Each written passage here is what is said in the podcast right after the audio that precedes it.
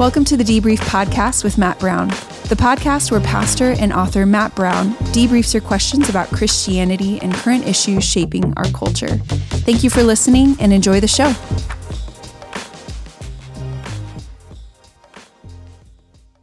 Hey, everyone. Welcome back to another episode of the Debrief Podcast. Yeah, it's good to be with you. So how long has it been since we've been together? Oh, my birthday. Yes. December 3rd week of December. Yeah. It was Christmas. Yeah. Merry Christmas. I came to see your son play basketball and you weren't there. I was not because he's JV. I didn't know that. City. You didn't tell me that. Sorry.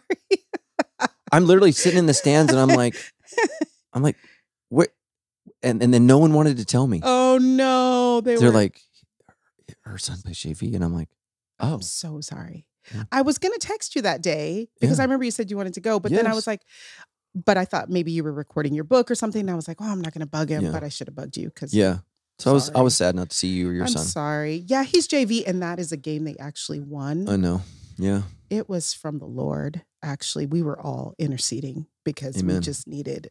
My son went through a rough stretch. I think his first year in varsity, they lost like 20 games in a row. Oh, my God. Yeah, it was so sad. There was one other team in his league that lost every game, and at the end of the year, they played each other the last game, and it was like a championship game. Like the two biggest losingest programs, and my son's team lost. Oh no! And the ref blew it. So our guy shot a 3-pointer, and the ref didn't see where his feet were, so he called it a 2, and it was right in front of me. And I told the ref, I go, he was 2 feet behind the line, and he as the parents are getting their pitchforks, the ref looks at me, and goes, I didn't see it. Oh man! And it's just like, dude, and they escorted the our kids won one game, and they escorted the refs out. That was horrible. It's crazy. I always tell myself I'm not going to lose control, but it's crazy when it's your kid. There's a local school that I will not name the city, but it is a blue zone. Okay. And the refs were so old. Wow. They could not make it to the other end of the court, so they were calling nothing because they could see nothing. So the parents are like, it was there. It was horrible. Yes. But poor ref. I mean, he could run, but it wasn't. Mm. He was very old. I know. It was very interesting. They have a hard time getting refs, and I don't blame them because they're so criticized. And the families get wild. Oh, I know. I have lost control. I yell at refs. I actually yell at kids more, and that's not good. I think I should yell at the refs and not at the student. Like, stop hitting my kid. Yeah, I can't do that. I have a good friend of mine. He goes to the Grove, but he got banned from going to games. He's a parent. He was not allowed to go. Like, if he showed up, they would escort him out. No, so emotional. Yeah, I know. It's when it's your kid. It's like, isn't that funny? It's your kid. Okay, we've got some great questions. Mm-hmm. Excited. All right. So our first one is from Belteshazzar. Yes, from Brea, and dude, I hope I said your name right, Belteshazzar. I feel good about it. I think so. It's got to be biblical. Yes. It's biblical. Mm-hmm. It's Daniel. Okay, so there have been unethical things happening at my workplace. When I bring it to my boss's attention, the conversation just circles back to her decision. Being her decision. My question, if I'm praying for change in the workplace and another Christian, my boss per se, prays in exact opposition to what I'm praying for, does my prayer not seemingly being answered mean I'm wrong? No, I don't think, I think he's conflating two issues. So one, you're asking God for prayer. And so here's the thing that we need to understand about God. God does not subvert human will. So if I'm praying for my boss to change, what I'm praying for God to do is to violate the principle of freedom and then choose for that person. So I say it this way, God calls but never coerces. Mm-hmm. So now, that doesn't mean that he does not occasionally act in human history like he does with Pharaoh, like he does with Pilate, but that is to orchestrate his plan concerning Jesus Christ. And I don't care who you're listening, you're not Jesus. Mm-hmm. I heard this, someone came up to me, because this person really struggled with David losing his kid in the Bible. Because of his sin. Mm-hmm. And they said, would God do that to me? And I said, well, are you the king of Israel? Right. And so here's the thing that you understand. The greater the recognition and the greater the position, the person, the greater the accountability. Mm-hmm. James says this, those who lead will be judged tenfold, those who do not. Mm-hmm. So everybody just start praying for me right now. Yeah. So because when God puts you in charge, and I'm not the king of Israel, I'm not David, a man after God's own heart. I'm not a guy who wrote scripture. Mm-hmm. So when David sinned, Jesus, the Lord Jesus, man, corrected him mightily, and that's hard for us. But so oftentimes when we read the narratives, we kind of identify with the king. It's like you're not the king. So here's what I would say is Belteshazzar. Is that his name? Belteshazzar. There we go. what I would say is, I would change your prayer from God, is this where, from change her is to, is this where you want me to work? Mm-hmm. Because I would never work at a place that's unethical, because ultimately, even if they're not Christians, it bothers me that this person claims to be a Christian, but even if they're not Christians, ultimately that will come back to bite them. Yeah. You cannot, this is literally what they teach. Didn't you apply at Harvard or Yale or something years ago? Oxford. So even at these elite schools, the reason they teach ethics, and this is so sad, mm-hmm. it's not because it's right. It's because in the end, the reason they teach ethics in business is because in the end, your business will go out of business if you're unethical. Mm-hmm. They preach it from a purely business perspective, not because it's the right thing to do, mm-hmm. but because ultimately that being good and a man or woman of your word and acting ethically, ultimately in the long run, is the best thing for your company. Right. And that's sad. Mm-hmm. So ultimately, you know, dishonest managers, dishonest business practices, ultimately it will end in disaster, and you don't want your name established with anything like that. And so what I would do is I would just apply somewhere where ethics matter and people want to do the right thing and are excited about, you know, what they do. You know, I have a friend of mine who sells cars, and that's his living, and he's made a great livelihood, and his slogan is doing right things right. I love that. Because in the car industry, people are known for shenanigans. Mm-hmm. And he just said, we're not going to be that. We're going to do right things right. And at mm-hmm. the end, he says, even if it costs me money, I'm going to do the right thing. Mm-hmm. Because I know that person's going to come back. Yeah. And that's how it works. And so people who take shortcuts ultimately cut themselves off. So I would say, you know, I would start praying for your boss. And if, is it a she? It said, no, I didn't know. Ooh, yeah, it doesn't really say. I put that right in there, didn't I? Put the evil on the woman. Forgive me. What I would say is I would start praying for this person because... it is a her. Sorry. Oh, okay. The conversation circles back to her. Yeah. Okay. I thought so. Being her decision. Right, see, I wasn't misogynist there. Okay. What I would start doing is praying for conviction for her. Yeah. So it's not that our prayers cancel each other out. I don't know where you've gotten that theology, right? So, you know, God doesn't say, well, this person's praying for the right thing, this person's praying for the wrong thing. It's not like voting. Yeah. You know, where your spouse, one votes Democrat, one votes Republican, it cancels them out. God hears both prayers. And ultimately, God's never going to answer an unethical prayer. You know, God's going to answer our prayers that are ethical. You know, God will not do what is inconsistent with who he is. Mm-hmm. So God acts you know, why does God not lie? Because lying is inconsistent with who God is. Why does Satan lie? Because it is consistent with who he is. Mm-hmm. He's not only a liar, he's the father of lies. Everything that Satan says is a lie. Yeah. And, so what I would just start doing is praying that if this person's a Christian, and I would maybe carefully say something like this, hey, I know we both are Christians. Can you help me understand why you feel like this is okay? Because I'm really struggling with mm-hmm. it. And come at it from a perspective, because you could be missing something. Maybe there's something you're not seeing, but maybe if you're right, this person will be convicted. And then I would just say, it's really important to me that we do what we both agree is right. And so don't see what I did there? I'm making it not me against you. It's important that we both agree that this is right. Mm-hmm. And so then in your time, really pray in your heart. Maybe because sometimes, you know, we can assign value and ethics and morals to our opinions. And so we have to be really, really careful that we don't assign moral value to preference. And so I'll give you a huge example of this. Like you and I are in our traditions. It was a moral value to dress up for church. Mm-hmm. Right. Well, actually, when Paul writes to women, mm-hmm. he says, when you come to church, leave your gold at home and your fancy clothes. He says the exact opposite. Don't wear fancy stuff at church. How on earth did we get that so twisted? So it's our preference that we dress up for God. But God's preference is that we come real. And we don't make poor people who have bad clothes feel uncomfortable. So that's kind of the thing is, but it's okay if somebody says, well, I just feel like I need to dress up for God. Okay, that's a preference, but that's not a moral issue. Right. That it's not a sin issue. It's just like you dress the way that you wanted to dress today. I dress the way that I want to dress today. And as long as we're both clothed, right, it's good. Right. You know, and so that's the thing is, you know, like sometimes at Sandals we'll have, you know, usually it's women, sorry, but not always. It's too low cut. I'm seeing too much breast. Like the last thing I want to see when I'm preaching is some woman in our church's breast. Like, I don't know why you're bringing those things. But I have to say we did have a guy that was trans and he was wearing a G-string. And I said, look, you're welcome to come to this church. You are not welcome to be a distraction. Yeah. He said, and this is what he said. Here's how I'm bringing it back. He said, well, this is what I feel comfortable in. I said, well, but it's making me uncomfortable. Mm-hmm. So that's when preference becomes a moral issue. Mm-hmm. Because just because you're comfortable in something, if it makes we got to be really, really careful with that. So it's not always, you know, super, super clear, but you got to pray through that because, you know, like I'm getting old enough to now to see, you know, how my son is dressing. And now all of a sudden I'm my grandpa, you know, I'm thinking, and it's because boys didn't dress that way when I was a kid. Well, I'm not a kid anymore. Things have changed. And so is that my preference or is that a moral issue? And my go-to is to make it a moral issue. Yeah. And that's just wrong. And we have to be so careful that we don't label something sin that's preference. Yeah.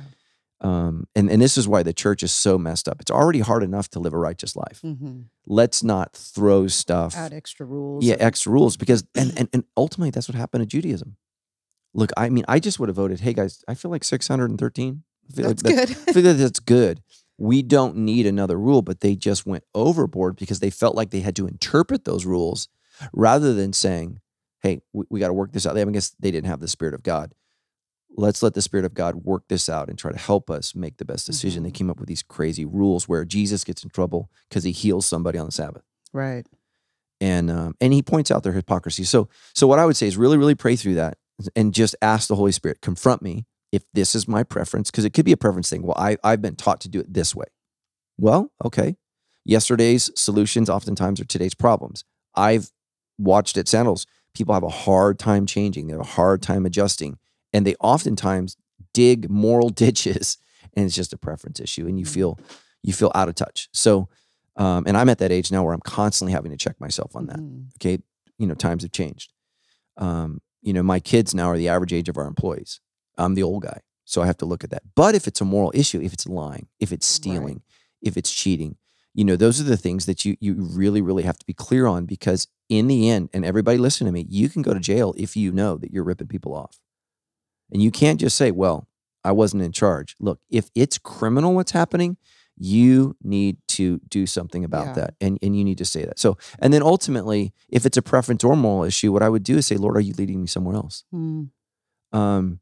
You know, and I realize those are tough issues, but I think what we all tend to focus on is, God, how are you going to change someone else rather than, God, where do you need to change me? And so that's what I hear a little bit in Belteshazzar's request. Yeah, that's really good. But yeah. So good. Thank you. Yeah, absolutely. Okay, we have another one. Lynn from Idaho says, I recently heard a minister on TV say that Satan impregnated Eve, and that's where Cain came from. I had never heard that before, and I was wondering if you have any thoughts about that. Yeah, that's pretty much heresy. Yeah.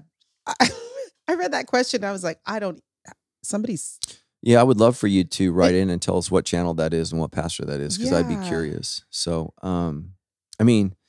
Now, you know, the internet, right? Everything's truth. So, I just was on TV and they had the, you know, the gall. I don't know. Just because somebody has a microphone in their mouth doesn't mean they have a message. So just be really, really careful. I mean, that's about the most bizarre thing I've ever heard. You know, the Bible is pretty specific that Adam lay with, you know, Eve, and she gave birth to Cain. Right. I mean, that's what the text says. So what this person is saying is, or at least what your interpretation of what this person is saying is, that is not true. So that is not true. I've actually never heard that. I've never heard that either. Maybe she's thinking about, like, me and my daughter had this whole conversation about Nephilim. That's what happens in our car on the way to school, right? Yeah, yeah. So maybe it's somewhere after those chapters. She could have confused that. Nothing to do with Eve. Yeah, that's great. So there is a chapter. So that's chapter 4 when Cain is birthed. I believe, are the Nephilim chapter 6? I don't remember. So I believe it's Nephilim 6, and it says that the sons of God lusted for the daughters of men and had sex with them, right? And they were called the Nephilim. And so nobody knows what this word means, and you can go down a whole internet rabbit trail on that. Yeah, rabbit trail on that. But basically, it's like it could be translated the falling ones, but that's if our understanding of Hebrew today is the same as it was when that was written, and so that's part of the problem. Like, if you think about the word gay today, if I said the word gay, and then I said that in the 1950s, same word, same English word, but we're going to have a very, very different understanding of that. And the same thing happens, you know, with Christians. And so oftentimes with the Nephilim, they'll go to the book of Enoch, and they'll go, well, this is what it says. Well, the problem with that is the book of Enoch is maybe 1,000, 1,500 years later than Genesis. So all that means is the Jewish person that wrote the book of Enoch, that's what he believed the Nephilim were. But, and Jesus does quote the book of Enoch, so that is true. But it ultimately, the book of Enoch is not ratified and considered scripture by Jews or Christians. Mm-hmm. It is rejected by both. That doesn't mean it doesn't have any purpose or meaning, but we have to be really, really careful when we're on TikTok and they're like, oh my gosh, this is what it means. So it sounds like maybe she got some things confused. So write back in and let us know if we're misunderstanding your question. But Genesis chapter 6 is incredibly, incredibly difficult to understand. What are the Nephilim? People think they know. And Nephal, I think, is fallen. And the way you make something plural in Hebrew is you add im. Mm-hmm. So all it means is the fallen ones, plural. So you just, so like God's name, Elohim, right? You know, you could translate it gods, which we know it's not, but, and that's why in Genesis 1, it says, let us, because it's referring to a plural noun. So, so that's what I would say. And so if you have more questions on the Nephilim, you know, I would be glad people to throw my... People thought that they were here like a couple weeks ago in Miami. Remember when the... Oh, yeah. And then I heard about it again, and somewhere in South America, they were like, are these the Nephilim? And I was like, oh my gosh, people. Yeah, what people love to do is they love to gravitate and cling on to the most confusing passages of scripture. Yeah, so true. And say, you know, this is what this means, or this is who it is. And so, you know, we can walk through in another episode, but I would need to prep. I'd need to go back and read through, you know, Genesis 6 again. Genesis. But the way that I kind of understand it is, you know, I came up with like three interpretations. One is the easiest interpretation. And what I think the easiest interpretation is that the line of Seth had sex with the line of Cain. Mm. That's the easiest interpretation. The men of renown, men that were from the line of Seth, engaged in sex with those who had the mark, the line of Cain, and out of that came a curse. And what happens there, in the easiest interpretation, is that those who should know better got with those who didn't know better, and everybody became stupid. And then ultimately, Noah. Yeah, Noah is the only one who's righteous, and so God has to judge it. That's the easiest interpretation from the text. Having said that, no one's satisfied with that. And so then everybody just goes off the deep end. And so the sons of God, you know, are the angels, you know, the Nephilim. And so, because when you read that text, it talks about the sons of God and the daughters of men. And then it says, and in those days, the Nephilim, they may not even be connected, the thought process. So it's really, really difficult. And like, again, I'm ad-libbing here because the question on the Nephilim is Donna. It wasn't mine. I mean, I'm speculating because I had never heard anything that ever, but in that whole passage where Cain and Eve and crazy things are happening, I'm thinking, okay, maybe Nephilim. Yeah, no, fallen angels, but I don't know. I think that's a good reach. Okay, but I wasn't prepped for that. But we're reaching. Sorry, I can't.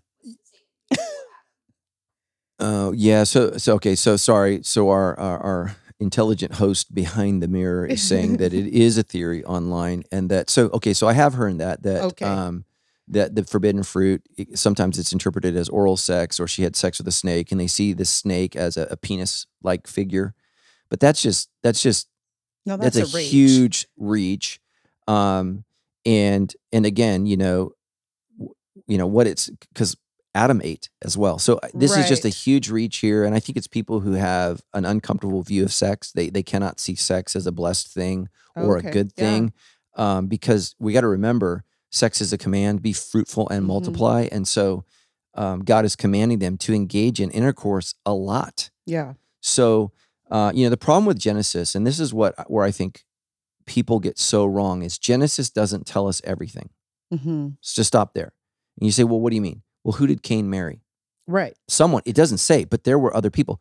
Who was Cain afraid of? He said, if I go, I will be hunted down and killed. Who else was out there? Who else was there? I wrote that in my Bible notes the other day, like, who is, who did he get? How did they have kids? Who so what that means is we're not told the whole story. Sure. We are simply told the story that God wants us to know, so that we can get ultimately to Noah, and then ultimately so we can get to Genesis 12. And so really, our story picks up in Genesis chapter 12 with the call of Abraham, the call out. Yeah. And so if we go back to the Torah, Genesis, Exodus, Leviticus, Numbers, Deuteronomy, right? So the first five books. So Genesis is Bereshit, in the beginning. Exodus is, my Hebrew. I'm going to slaughter the Shemayim. The names, Genesis, Exodus, Leviticus, Vayikra, he called out. So it's not what do you call it? Leviticus in Hebrew. And then Numbers, Be Midbar, the wilderness. And then Deuteronomy is not the second law. So that's why it's Deutero in Latin. it's Devarim. Mm-hmm. So listen to this. In the beginning, these are the names God called out of the wilderness to his word. Mm-hmm. That's the first five books of the Bible. So it's a story of being called out from amongst evil humanity. That, and here's what's so sad. In Genesis, is it 7 where God says he regretted making man? Or is it Genesis 6? Like God I like has, it's 6. Yeah, God has grief because everything they did was wicked. Mm-hmm. And so even the line of Seth has become wicked. Mm-hmm. And it's just so sad. And, you know, and I see, you know, I got a guy Instagram me this week, and I actually said, hey, can you send this question in?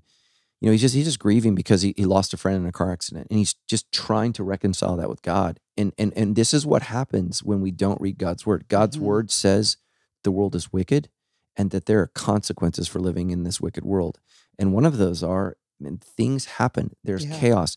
Things are broken. And if we look at Genesis 3, God created a safe place where Adam and Eve could exist. And it had a boundary. And oh, by the way, it was protected. And then he kicked them out and he put an angel so that they couldn't come back. Yeah. They had to live in a world that was wild and a world that was dangerous. And my Hebrew professor, he's world famous professor. He's in heaven now, but he has argued passionately that Genesis 1:2 has been translated wrong for 2,000 years. And so Genesis 1:1, in the beginning, God created the heavens and the earth. Genesis 1:2, and the earth was null and void. He said that is a horrible translation. Mm-hmm. And so the Hebrew is, if there's any Hebrew listeners, forgive me for my pronunciation. I think it's tohu wabohu is the word in Hebrew. And it's used one other time in the Bible, and it's actually in Jeremiah. When Jeremiah looks at Jerusalem and it's burning and it's destroyed, he says it's tohu wabohu. It is no longer suitable for man. We have to leave. It's been destroyed.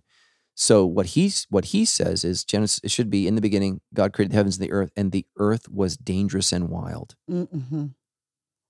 Where were dinosaurs? Yeah, dangerous and wild. Right. It's right there. So what did God do? God carved out a special place. Mm-hmm. And so that's the problem, is when you begin to look at Genesis chapter 1, the word for land, nation, and earth is the same word, eretz. Land, city, earth. And so, right, so how do you know when he's talking about the land, lands, or the earth? And so it's really, really difficult in Hebrew to understand that, because, you know, thousands of years ago, if you asked a Hebrew what the whole earth was, you know, they might think Iraq. Right. Like, they just don't have that concept. Yeah. You know, I was sitting with some friend of ours in Africa, and their laundry lady, he was trying to explain to her time zones. Mm-hmm.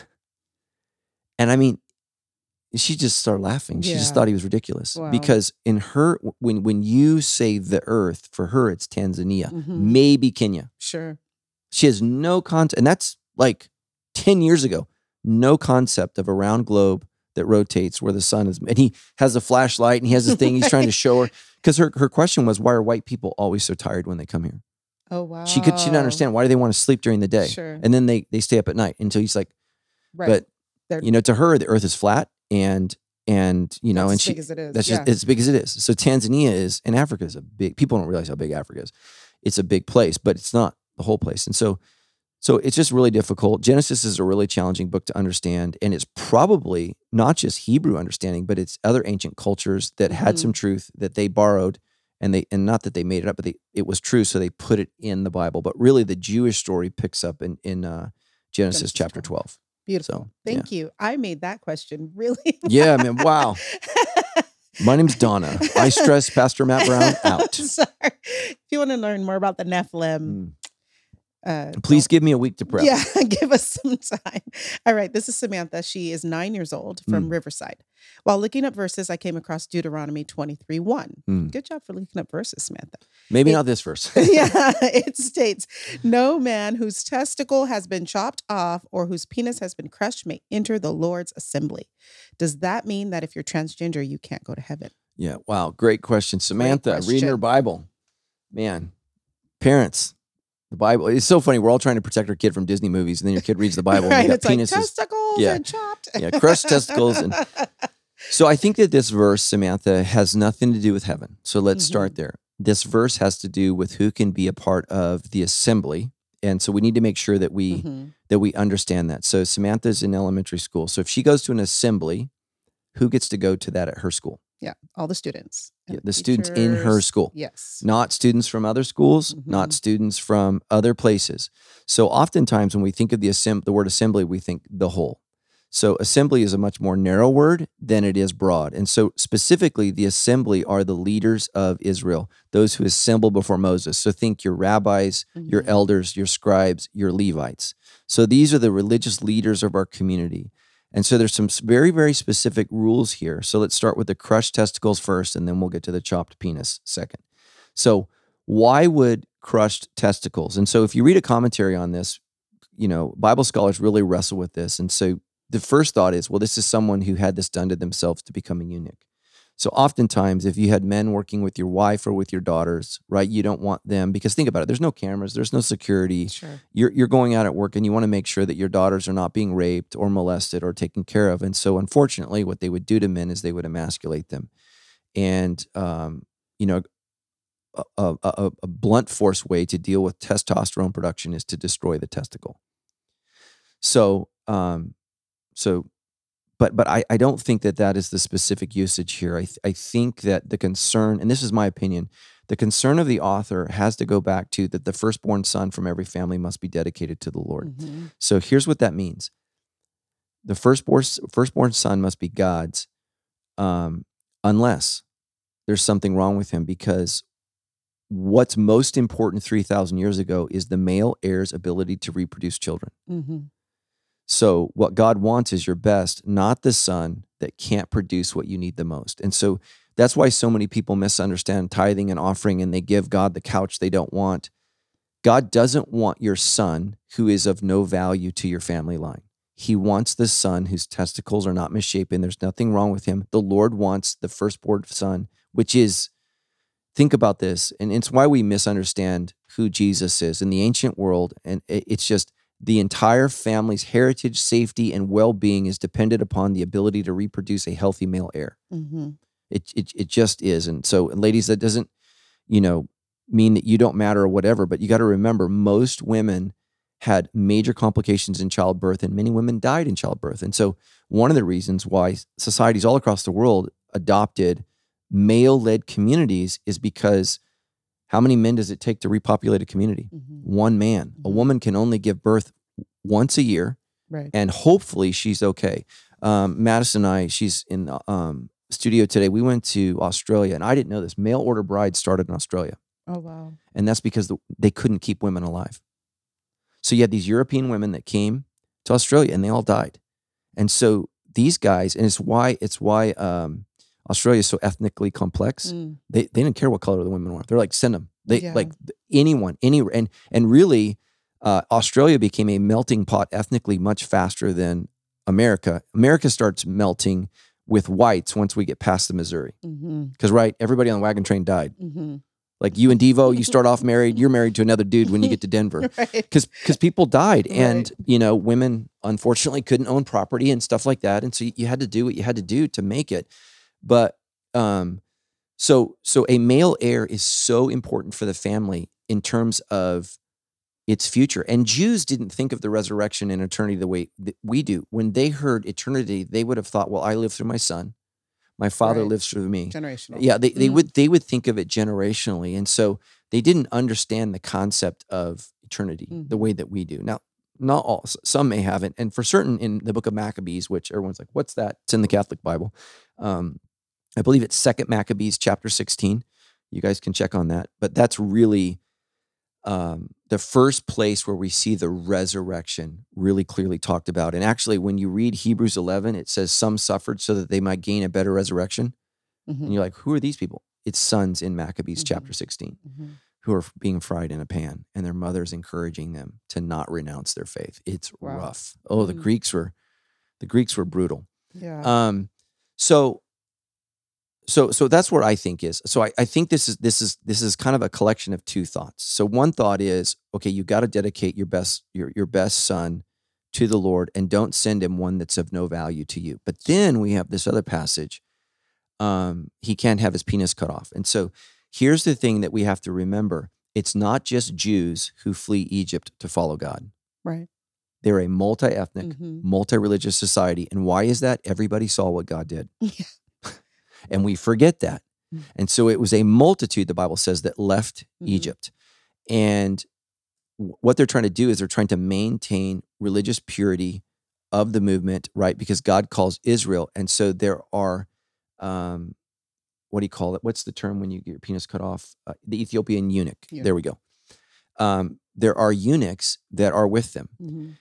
So Israel did not have the practice of cutting off penises for worship. It is a foreign form of worship.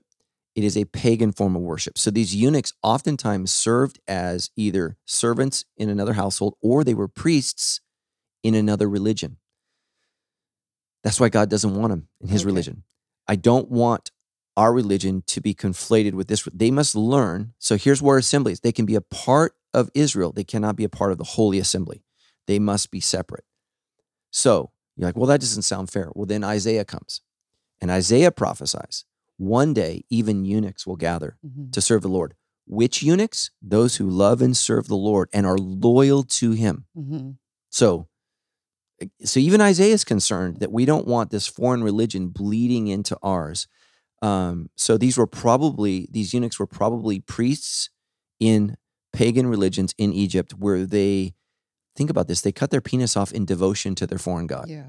Now, they may not have been. It may have been an involuntary act because they were a slave where, their penis was cut off so that they would be, safe around the women. But typically in the ancient days when they did that, they just did testicles because you need your penis to urinate. So I'm not sure where that is. And so I think the idea here is emasculation, that's just what it means.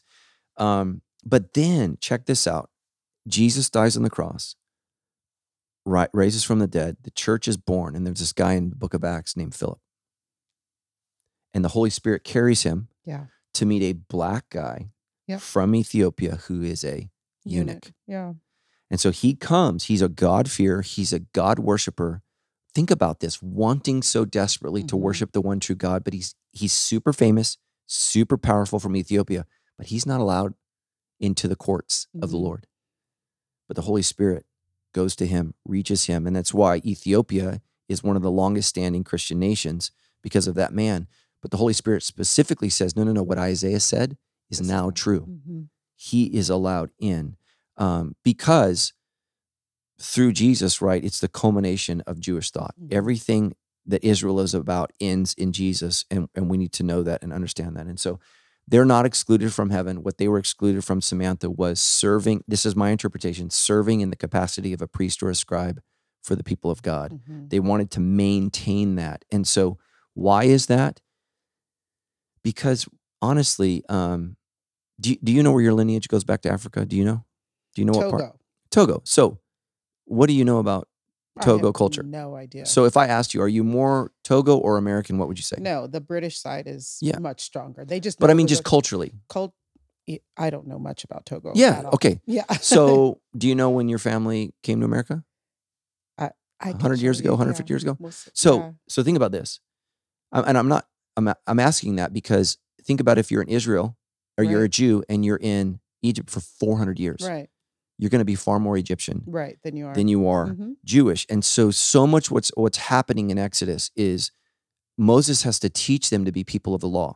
Right. That's already going to be hard because everybody's really Egyptian. Right. So ethnically, right, they're Jewish. Culturally. Sure, they have Egyptian customs. And what do they long for? Yeah. Oh, we miss the melons. Yeah. Oh, we miss, right. Go back. Because they missed the delicacies of living in the world's greatest power at that time, Egypt, even though they were slaves. And so Moses knows, look, this is going to be a lifelong struggle to get these guys because they're really not Jewish. They're ethnic Jews, but they're cultural Egyptians. And so we can't have, this is my opinion, we can't have pagan Egyptian priests who saw the power of God. Remember, so it's the thing about you're in Pharaoh's court and you see, oh, he made a snake, we made snakes, but then his snake swallowed my snake. Yeah.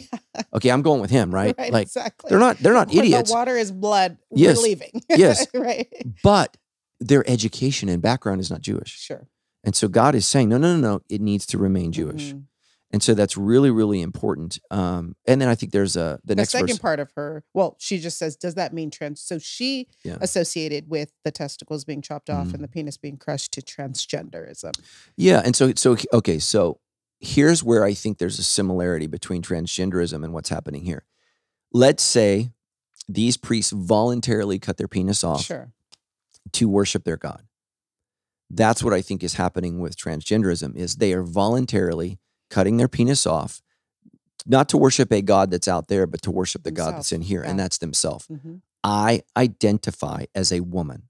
Therefore, I will sacrifice my genitalia to the God of myself that I believe is feminine. Mm-hmm. And so transgenderism is this heavy, heavy fixation on what is not them. It's like a worship. And so I'm completely fixated and focused on this. And I cannot be who I am until I surrender to that. It's worship. Yes. And so it is a deep-rooted belief that I believe is very, very real. I disagree with it, but it's very, very real.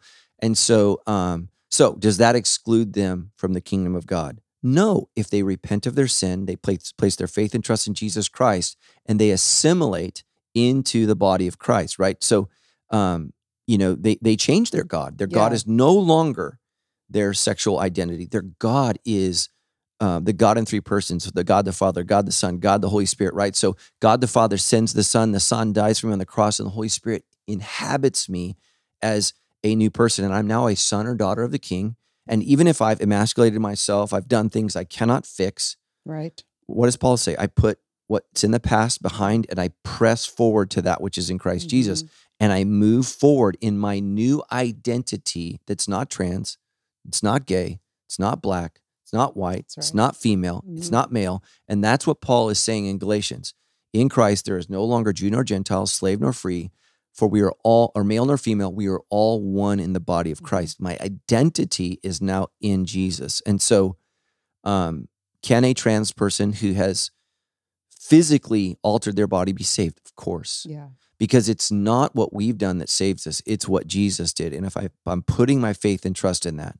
Now, if I'm a trans person, this is a whole nother issue. Do I need to, how do I live out my new faith when I've switched from male to female? And what I would say is that's where a pastor has to come in. Mm-hmm. That's where a body of Christ and people that love you have to come in and help you work that out.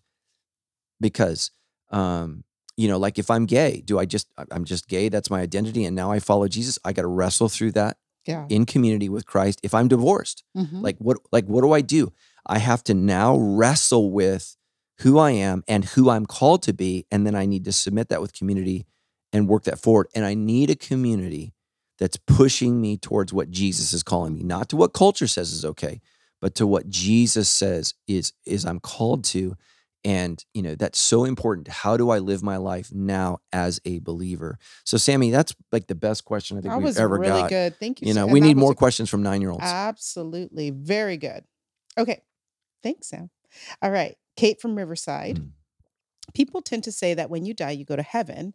But from what I understand, the Bible doesn't say that. The Catholics say it's purgatory.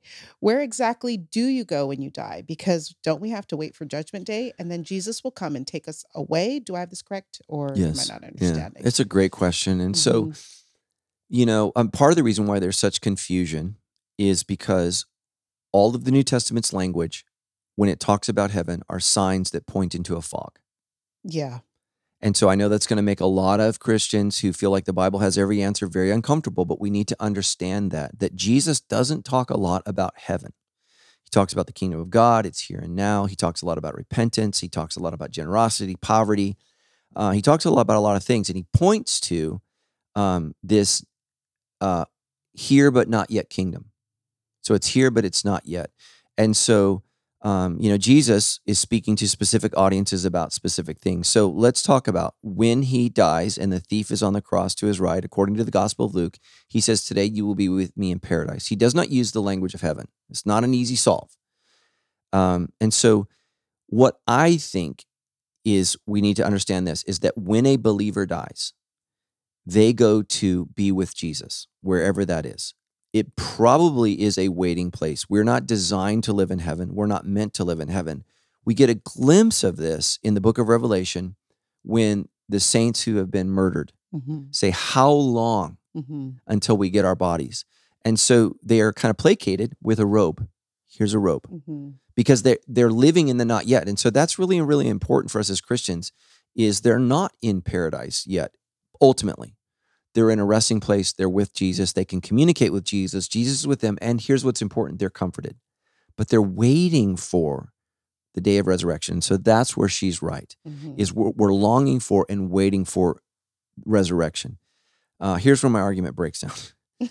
The Apostle Paul says, you know, I was caught up in the third heaven, and that word in 1 Corinthians is paradise. So it can be used as heaven or not heaven. Right. But there is a Greek word for heaven, and that's not the word that Jesus uses. And so what I would say is, here's what we can say comfortably, is that Christians, when they die, go to a place of rest, and they are in an intimate place with Jesus. Yeah. Okay, and we need to know that. But, you know, what Jesus is saying in John 14 is that he's going to prepare a place for us. And when it's ready, he's coming back again for us.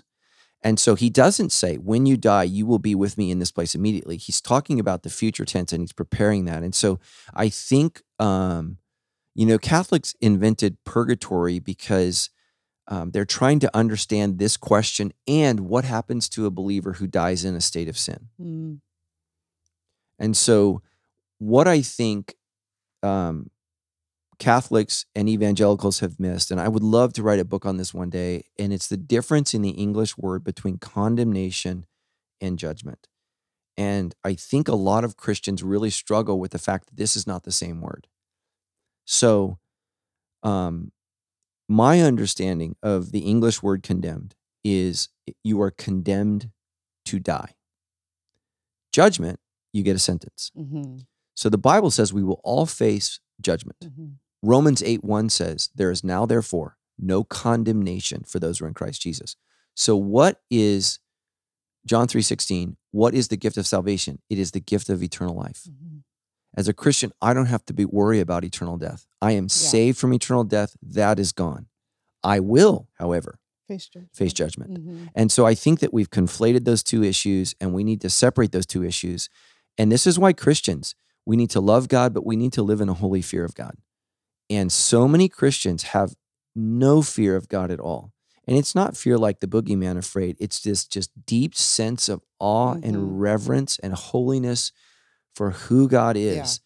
And, you know, it's the Isaiah 6:1 passage, holy, holy, holy is the Lord God Almighty. Like the holiest angels in heaven are not worshiping, they're announcing who he is. He's holy, he's holy, he's holy. And when you say something three times in Hebrew, it just means forever. Like, you know, we got nothing else, you know, to say. It's just put dot, dot, dot. Like you just keep going. Like it's not that they stopped the third time. It's just, look, forever, you know. This is really, really important. And so, so what I would say is ultimately what Christians long for and wait for is the creation of a new heaven and a new earth. And what are those two places? It's where they're connected, the way that they were always supposed to be. That's good. And in that new heaven and new earth, Christ will reign here forever. And, you know, a couple of years ago, you know, this young kid, and my daughter was, I think she was in junior high, and one of her friends killed himself. It was terrible.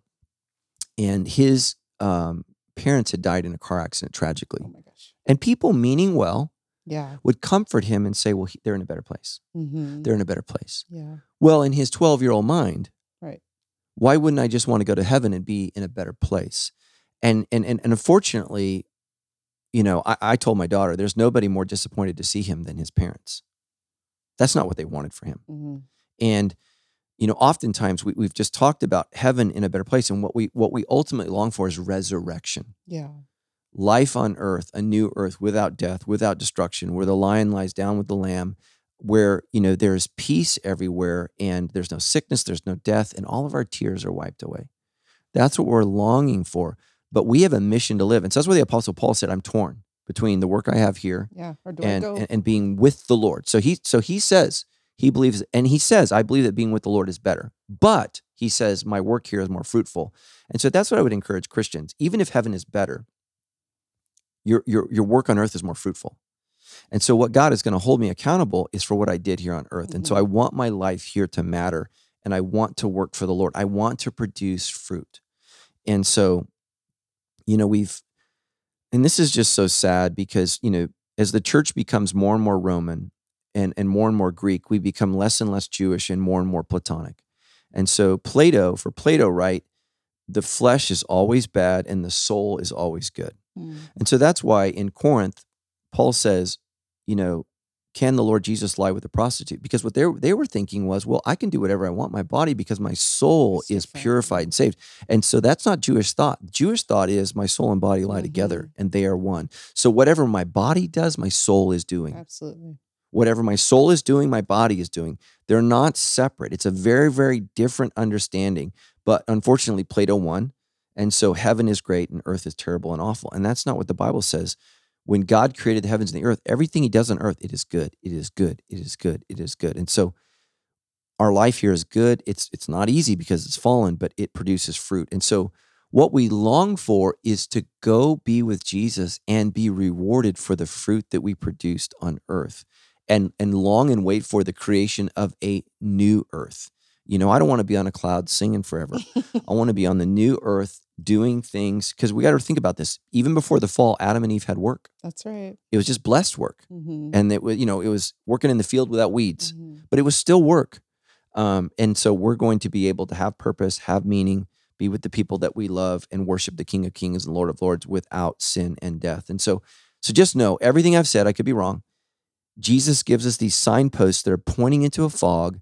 And we have to be very, very careful not getting too specific on these details, because what the Bible is clear about, you're a sinner, you need to be saved, and the only way to be saved is Jesus. Yes. That is what the Bible is ultimately 100% clear about. Everything else is extraordinarily difficult to understand precisely how that works, and that's why we have Catholics, we have Lutherans, we have Baptists, we have Charismatics, because they're not agreeing on that. We all have the same text. Right. They're not agreeing on specifically what it says because there is some vagueness in terms of what it is. You know, Jesus Christ didn't come to tell us about heaven. He came to save us from hell on earth. Mm-hmm. And that's, you know, so, you know, because you could say, ask the same thing. Well, what is hell? I don't ultimately know. Jesus just said, you don't want to go. Right.